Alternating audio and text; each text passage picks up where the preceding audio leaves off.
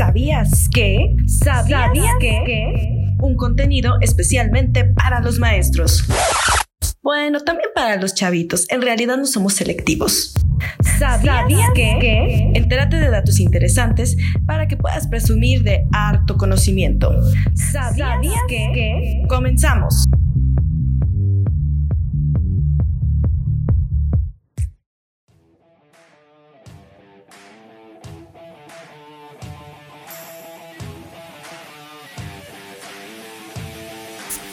Cuando realizamos un deporte es indispensable siempre un calentamiento.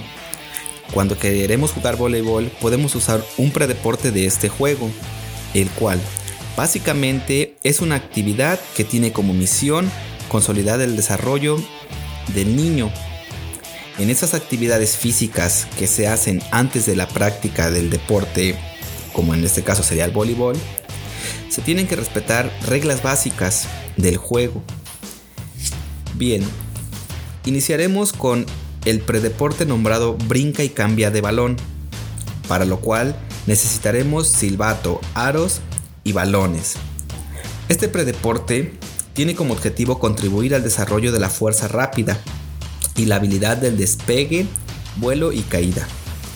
Para organizar nuestro grupo, debemos de formar tres o más equipos en hilera, separados entre sí a 2 metros colocándose detrás de una línea de salida.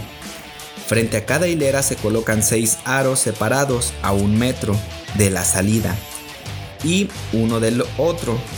En los aros 2, 4 y 6 se coloca un balón de voleibol. El desarrollo, a la voz del maestro, los primeros alumnos saldrán brincando con ambos pies cayendo dentro del aro cogerán el balón del segundo aro y lo dejarán en el aro siguiente. Lo mismo ocurre con el aro 4.